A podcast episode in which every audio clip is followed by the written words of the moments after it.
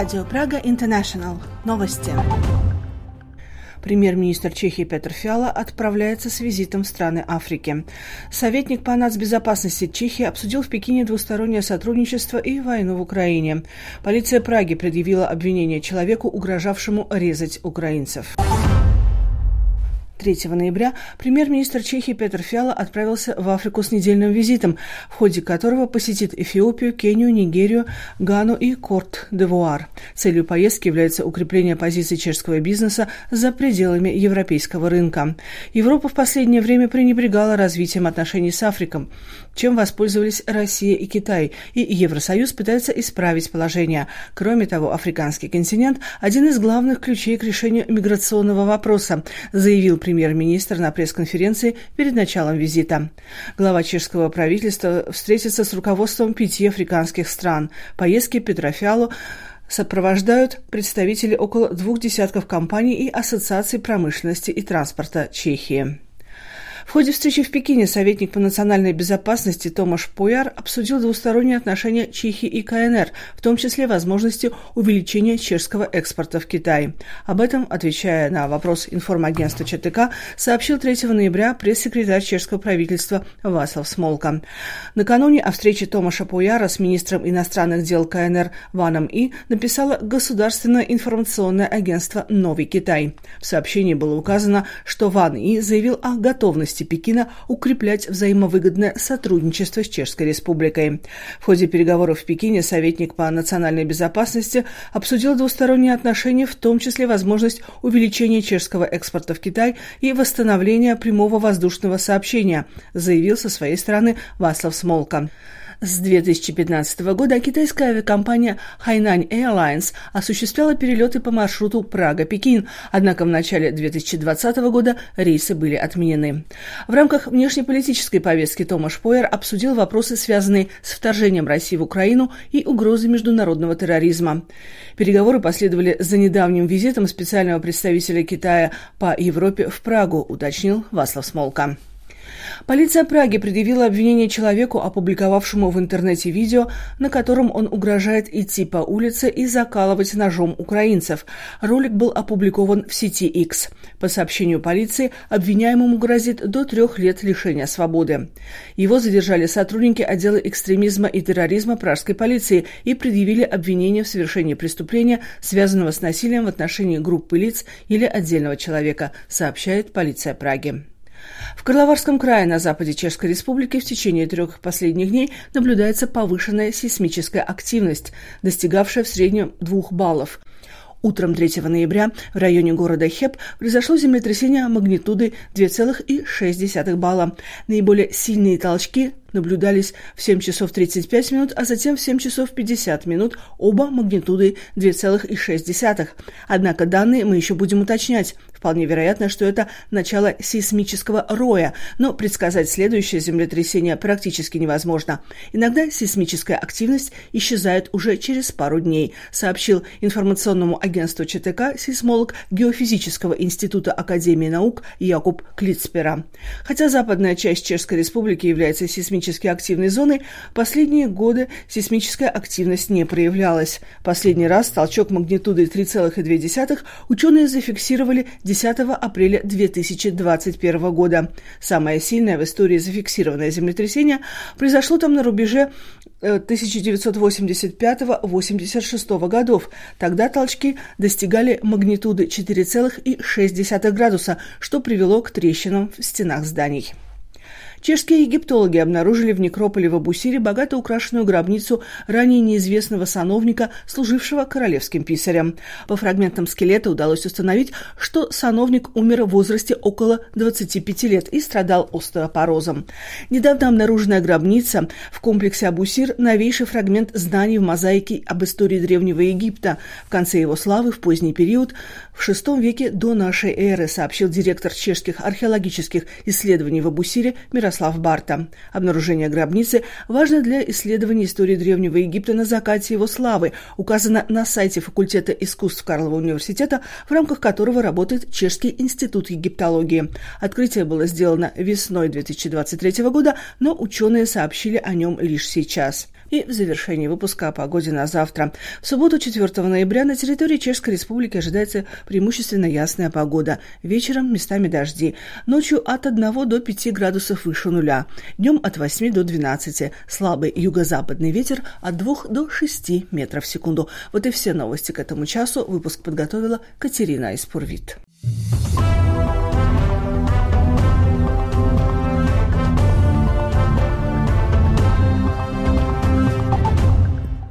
В эфире русская служба Radio Prague International. В студии вас приветствует Ольга Васенкевич. Заявление о выходе Чехии из ООН – это эмоциональная реакция главы Минобороны на резолюцию по Израилю, считает политический комментатор русской службы Radio Prague International Ефим Фиштейн. Чешские врачи способны остановить биологические часы и сохранить фертильность даже после лечения рака. Такова сегодняшняя программа международного вещания Чешского радио. Заявление о выходе Чехии из ООН – это эмоциональная реакция главы Минобороны на резолюцию по Израилю, которая абсолютно не отражает причин вспыхнувшего военного конфликта, считает политический комментатор русской службы Radio Prague International Ефим Фиштейн.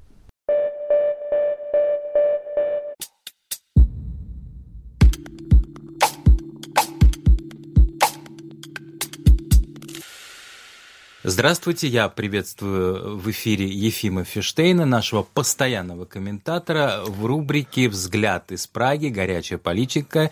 Ефим Фиштейн. Добрый день, дорогие слушатели. Добрый день.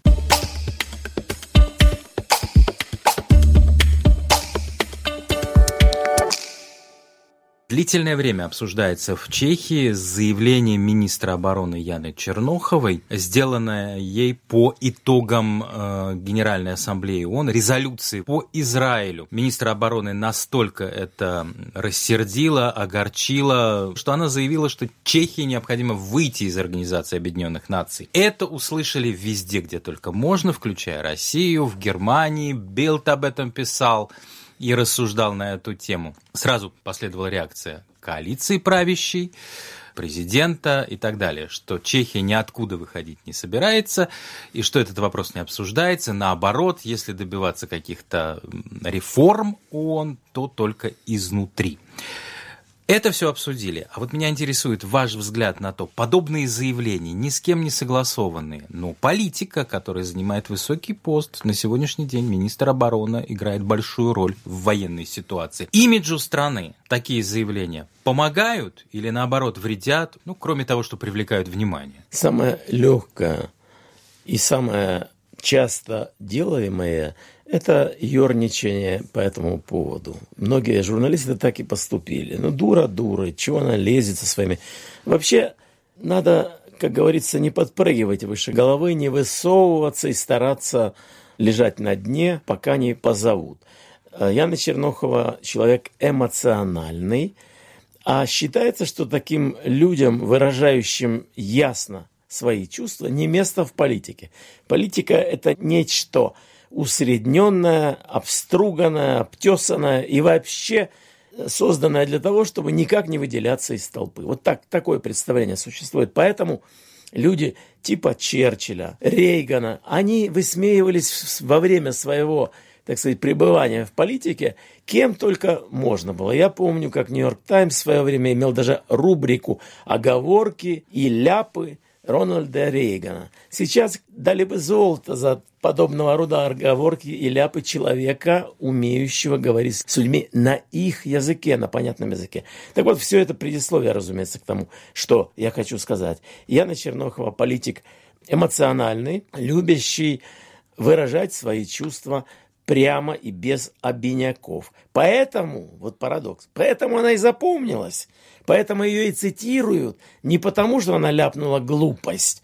Во-первых, мы никогда не знаем во время, вот сиюминутно мы не знаем, что окажется глупостью, а, а что окажется через год реальностью. Ну, можно себе представить ситуацию, что в Америке возвращается Трамп или кто-то из его единомышленников к власти, и Америка берет курс на более строгое отношение к ООН, образованию международной организации, которая сейчас считается всеми абсолютно недейственной, неэффективной и недееспособной. Почему? Да потому что вообще принцип уравниловки, которые сейчас существуют, он не позволяет вообще не позволяет принимать разумные решения, а позволяет только поддаваться лоббингу какого-то большинства или подчиняться праву вето. И то, и другое считается крайне неэффективным и нерациональным. Объяснять не нужно. Так вот, я говорю это к тому, что может сложиться, и может быть даже быстро, где-то через год сложится ситуация, когда выход из ООН покажется вполне нормальным и даже разумным решением неразрешимого узла. Потому что сейчас ООН затянуло в неразрешимый узел. Э, современная политика крайне страдает от своей приглаженности, от своей я бы сказал, неотличимости друг от друга. Сегодня какой-нибудь там государственный деятель из Мали говорит на том же дипломатическом языке, его называют по-русски «волопюк», бюрократический язык такой, как и какой-нибудь э, деятель государственный из Франции. Не отличишь их. Так вот, ее сейчас отличишь. Это то, что я хочу. Это мой пафос. То, что она ляпнула первое, что ей пришло в голову, а между прочим, между прочим, мысль о крайней необходимости реформировать ООН, она пришла в голову не только ей. Она просто выразила ее. И в чем дело здесь? Не в том, что она протестовала против резолюции, призывающей к гуманитарному решению или к гуманитарному подходу к вопросам, связанным с сектором газа. Не поэтому, а потому что в эту резолюцию не включили, не прошла, иначе говоря, поправка. Слова о терроризме. По-моему, предложенная Канадой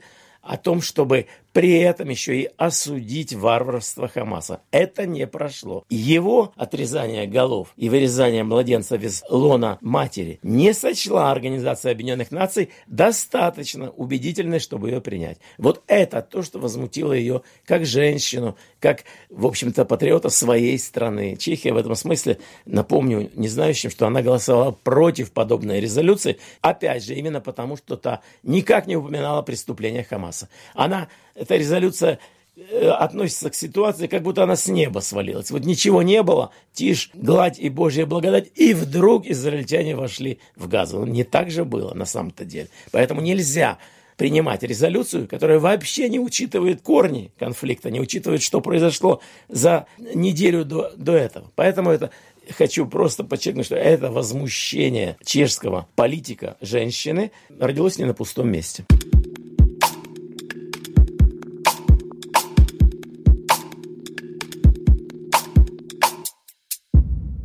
Еще одно заявление, которое не было пропущено, это депутат парламентской партии СПД, то есть «Свобода и прямая демократия», Ян Сила, он, по сути дела, повторяет кремлевскую пропаганду. Опять она прозвучала, хотя уже прекрасно э, всем ясно, что происходит, и есть множество доказательств этому. О чем идет речь? Он повторяет фразу о том, что в Украине идет гражданская война, и что на... она идет только на Востоке, на Западе все спокойно, и, собственно говоря, главная проблема – это гражданская война. Что это такое? Это опять только выплеск популистской партии, чтобы привлечь к себе внимание? Или там может быть это спекуляция чистая с моей стороны. Может быть, там, так сказать, рука в виде каких-то взяток или какого-то другого влияния с внешней стороны. Партия СПД, которую я довольно хорошо знаю, потому что знаком лично с ее основателем и председателем вечным Томио Акамурой.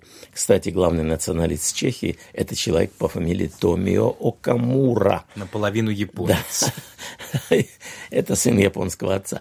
Но это типично для Чехии. Страна в этом смысле не ксенофобная, а вопреки слухами и, и домыслам. Так вот, Э, эта партия однозначно пророссийская, прокремлевская, пропутинская. Вот что надо понимать. Каким образом финансы могут быть связаны с российскими промышленниками или вообще каналами каким-то. Я тут ничего добавить не могу к другим домыслам. Есть разные ведь пути, как помогать братской партии за рубежом, разные пути. Можно какие-то заказы непрямые обеспечивать. Ну, например, тот же э, председатель партии СПД, которую вы назвали, Томми Окамура, он в то же время крупнейший предприниматель в сфере туризма. Ну, может быть, можно ведь просто переключиться на этот канал и подкинуть ему десяток, э, двадцать тысяч э, или больше туристов, связанных как-то с Россией, может быть, из Казахстана, может быть, из Узбекистана. То есть есть разные пути помощи.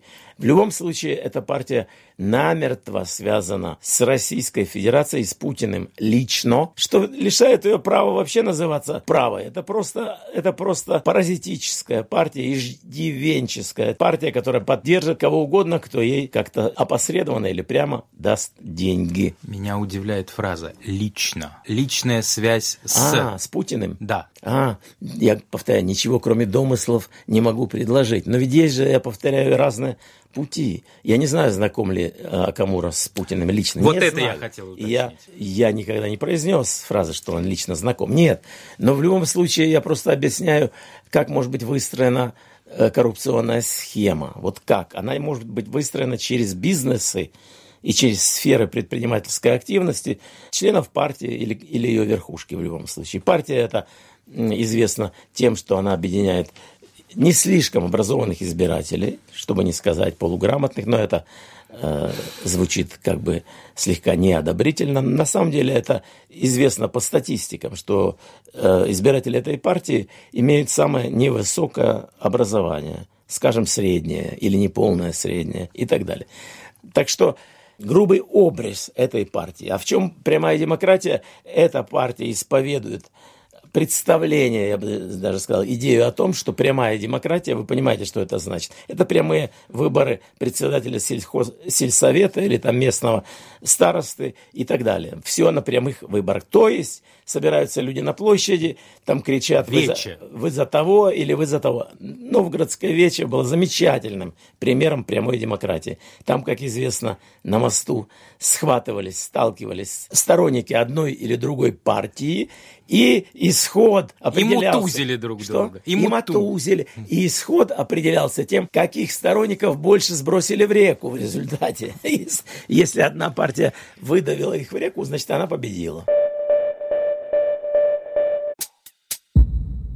Еще одно событие, которое, так сказать, не прошло незамеченным. 28 октября президент Петр Павел впервые вручал государственные награды впервые после своего избрания. Э, множество гостей, огромное количество награжденных, огромное количество приглашенных на саму церемонию, а потом на раут после этого. По традиции получил приглашение и экс-президент, прямой предшественник Петра Павла Милош Земан, который, однако, в Пражский град не приехал, о чем заранее сообщил, ибо его программа полностью занята другими событиями, другими встречами. И когда в Пражском граде происходило награждение, куда он был приглашен, он был на встрече Союза борцов за свободу.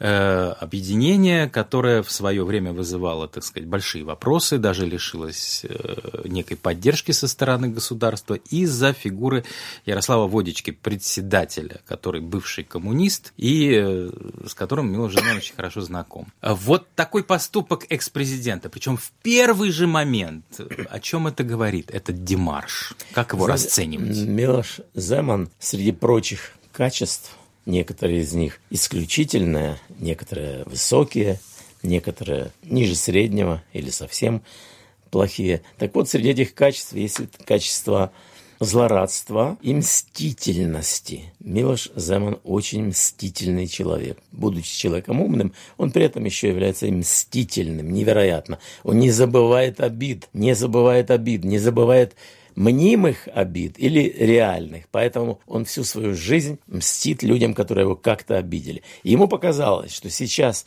его Петр Павел, новый президент, обидел уже тем, что занимает принципиально иную позицию по подавляющему большинству вопросов. Поэтому Милош Земан не случайно не пошел и не потому, что у него были какие-то другие дела.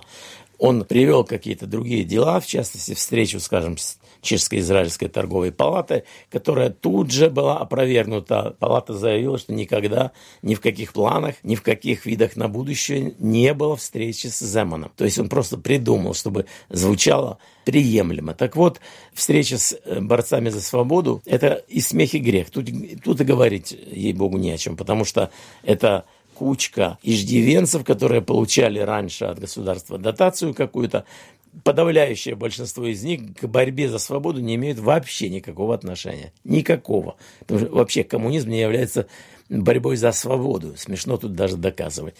Так вот, их-то и осталось всего несколько сот. Это очень минимальная организация после того, как многие ячейки вышли из нее в свое время. Так вот, Земан нуждался в какой-то мелкой ничтожной организации, типа собрания соседей каких-то, домового комитета какого-то или что-то вроде, чтобы не пойти на празднество по случаю основания государства. Это же главный государственный праздник, да. фактически. Да? Хотя предшественник Земана, Вацлав Клаус, который придерживается взглядов довольно близких к взглядам Земана, по каким-то моментам они разошлись парадоксально. Клаус поддерживает Россию, а Земан сейчас ее не поддерживает. В то же время Союз борцов за свободу, куда он пошел, поддерживает Россию на полную катушку. Ну, мы все помним заявление Милоша Земана самые первые, как ну, он конечно. в сторону России Разумеется, он, он просто изменил э, мнение, это совсем несложно. По его же, он, Милош Зем, Земан любит подчеркивать, что человек, который не меняет мнение на противоположное, он не, не развивается душевно. Только да? дураки не меняют Только дураки мнение. не меняют мнение. Совершенно верно. Так вот, Земан, очевидно, не дурак, мнение меняет на 100%, на, на, на 180% поворачивается э, в другую сторону.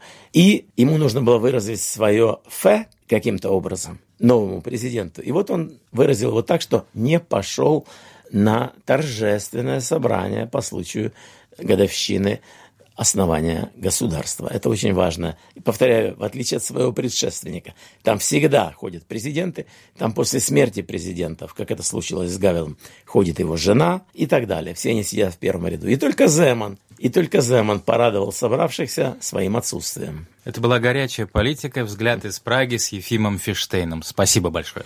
И вам спасибо. До следующей встречи.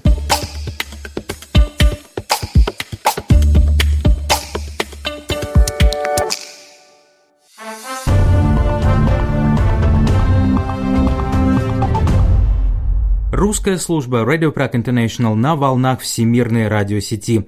Ретрансляции программ Radio Prague International и навещание чешского радио вновь выходят на русском языке. На коротких волнах всемирной радиосети программы выходят в эфир в 15.00 UTC на частоте 12095 кГц. Вещание ведется на Восточную Европу. Слушайте, мы работаем для вас.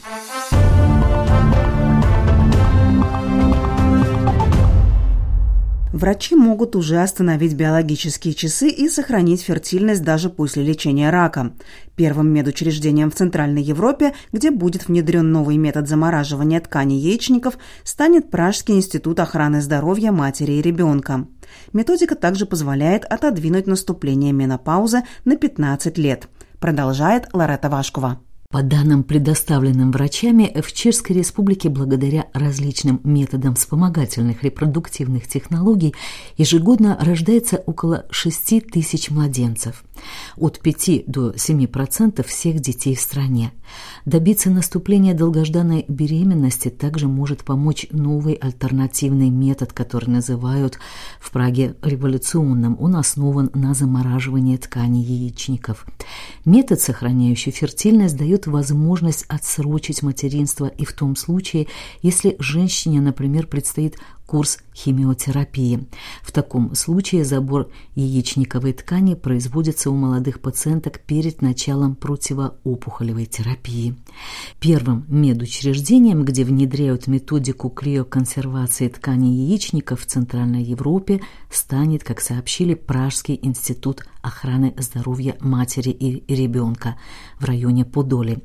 Во второй половине октября в этом институте состоялась презентация нового метода, на который которой побывала и научный редактор чешского радио Каролина Бурдова. Jde o metodu, která takzvaně zastaví biologické hodiny. A to tím, že bezpečně uchová... Речь идет о методе, который останавливает биологические часы. Это происходит благодаря безопасному сохранению тканей еще в тот период, когда в яичниках находится достаточное количество яйцеклеток.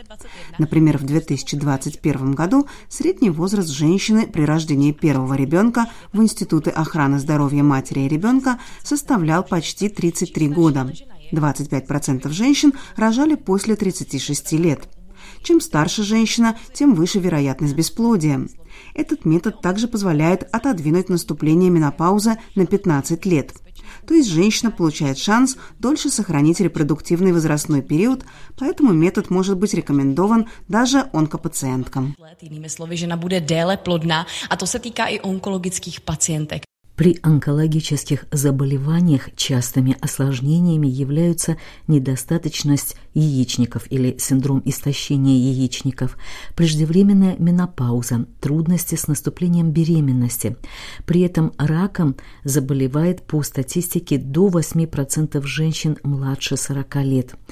Чем этот метод замораживания тканей яичников отличается, например, от сегодня часто используемого и известного метода замораживания яйцеклеток? Na místo zamražení často 20 vajíček lékaři získají tkáň, která v sobě... Вместо того, чтобы замораживать зачастую и 20 яйцеклеток, врачи теперь смогут получить ткань, в которой содержатся десятки тысяч незрелых яйцеклеток.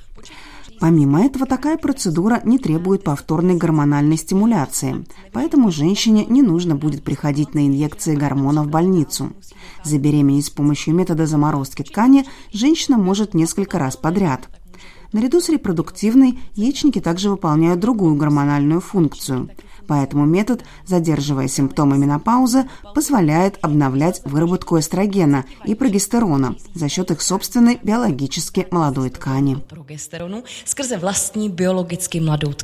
Поясняет в интервью Каролина Бурдова. Процесс забора поверхностного слоя яичника специалисты Пражского института охраны здоровья матери и ребенка проводят лапароскопическим путем. Однако, как пояснили специалисты, его также можно осуществить одновременно с другим вмешательством, например, во время кесарево сечения или же другой гинекологической операции. Слой ткани яичника, который содержит пул необходимых фолликулов, доставляют в специальную лабораторию и затем сохраняют в криобанке авариальная, как она называется, ткань будет использована именно в тот момент, когда женщина примет решение стать матерью.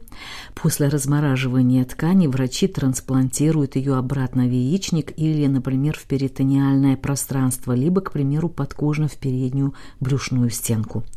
На сегодняшний день медицинские страховые компании Чехии не оплачивают данный метод сохранения фертильности своим клиентам применение которого считают наиболее целесообразным до 35 лет.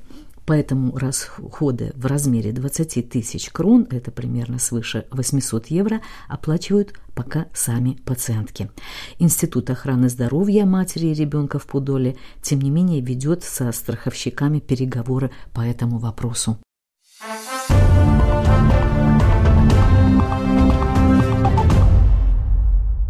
На этом мы завершаем информационную программу русской службы Radio Prague International. В студии с вами прощается Ольга Васенкевич. Заходите на наш сайт ruski.radio.cz и подписывайтесь на наш телеграм-канал. Несмотря на современные средства связи, свои письма вы по-прежнему можете присылать нам по адресу улица Виноградская, 12, индекс 12099, Прага 2, Чешская Республика. Ну, конечно, мы ждем их и по электронной почте – русский собака радио.сз. В сети Facebook вы можете не только познакомиться с нашими новейшими материалами, но и принять участие в их обсуждении.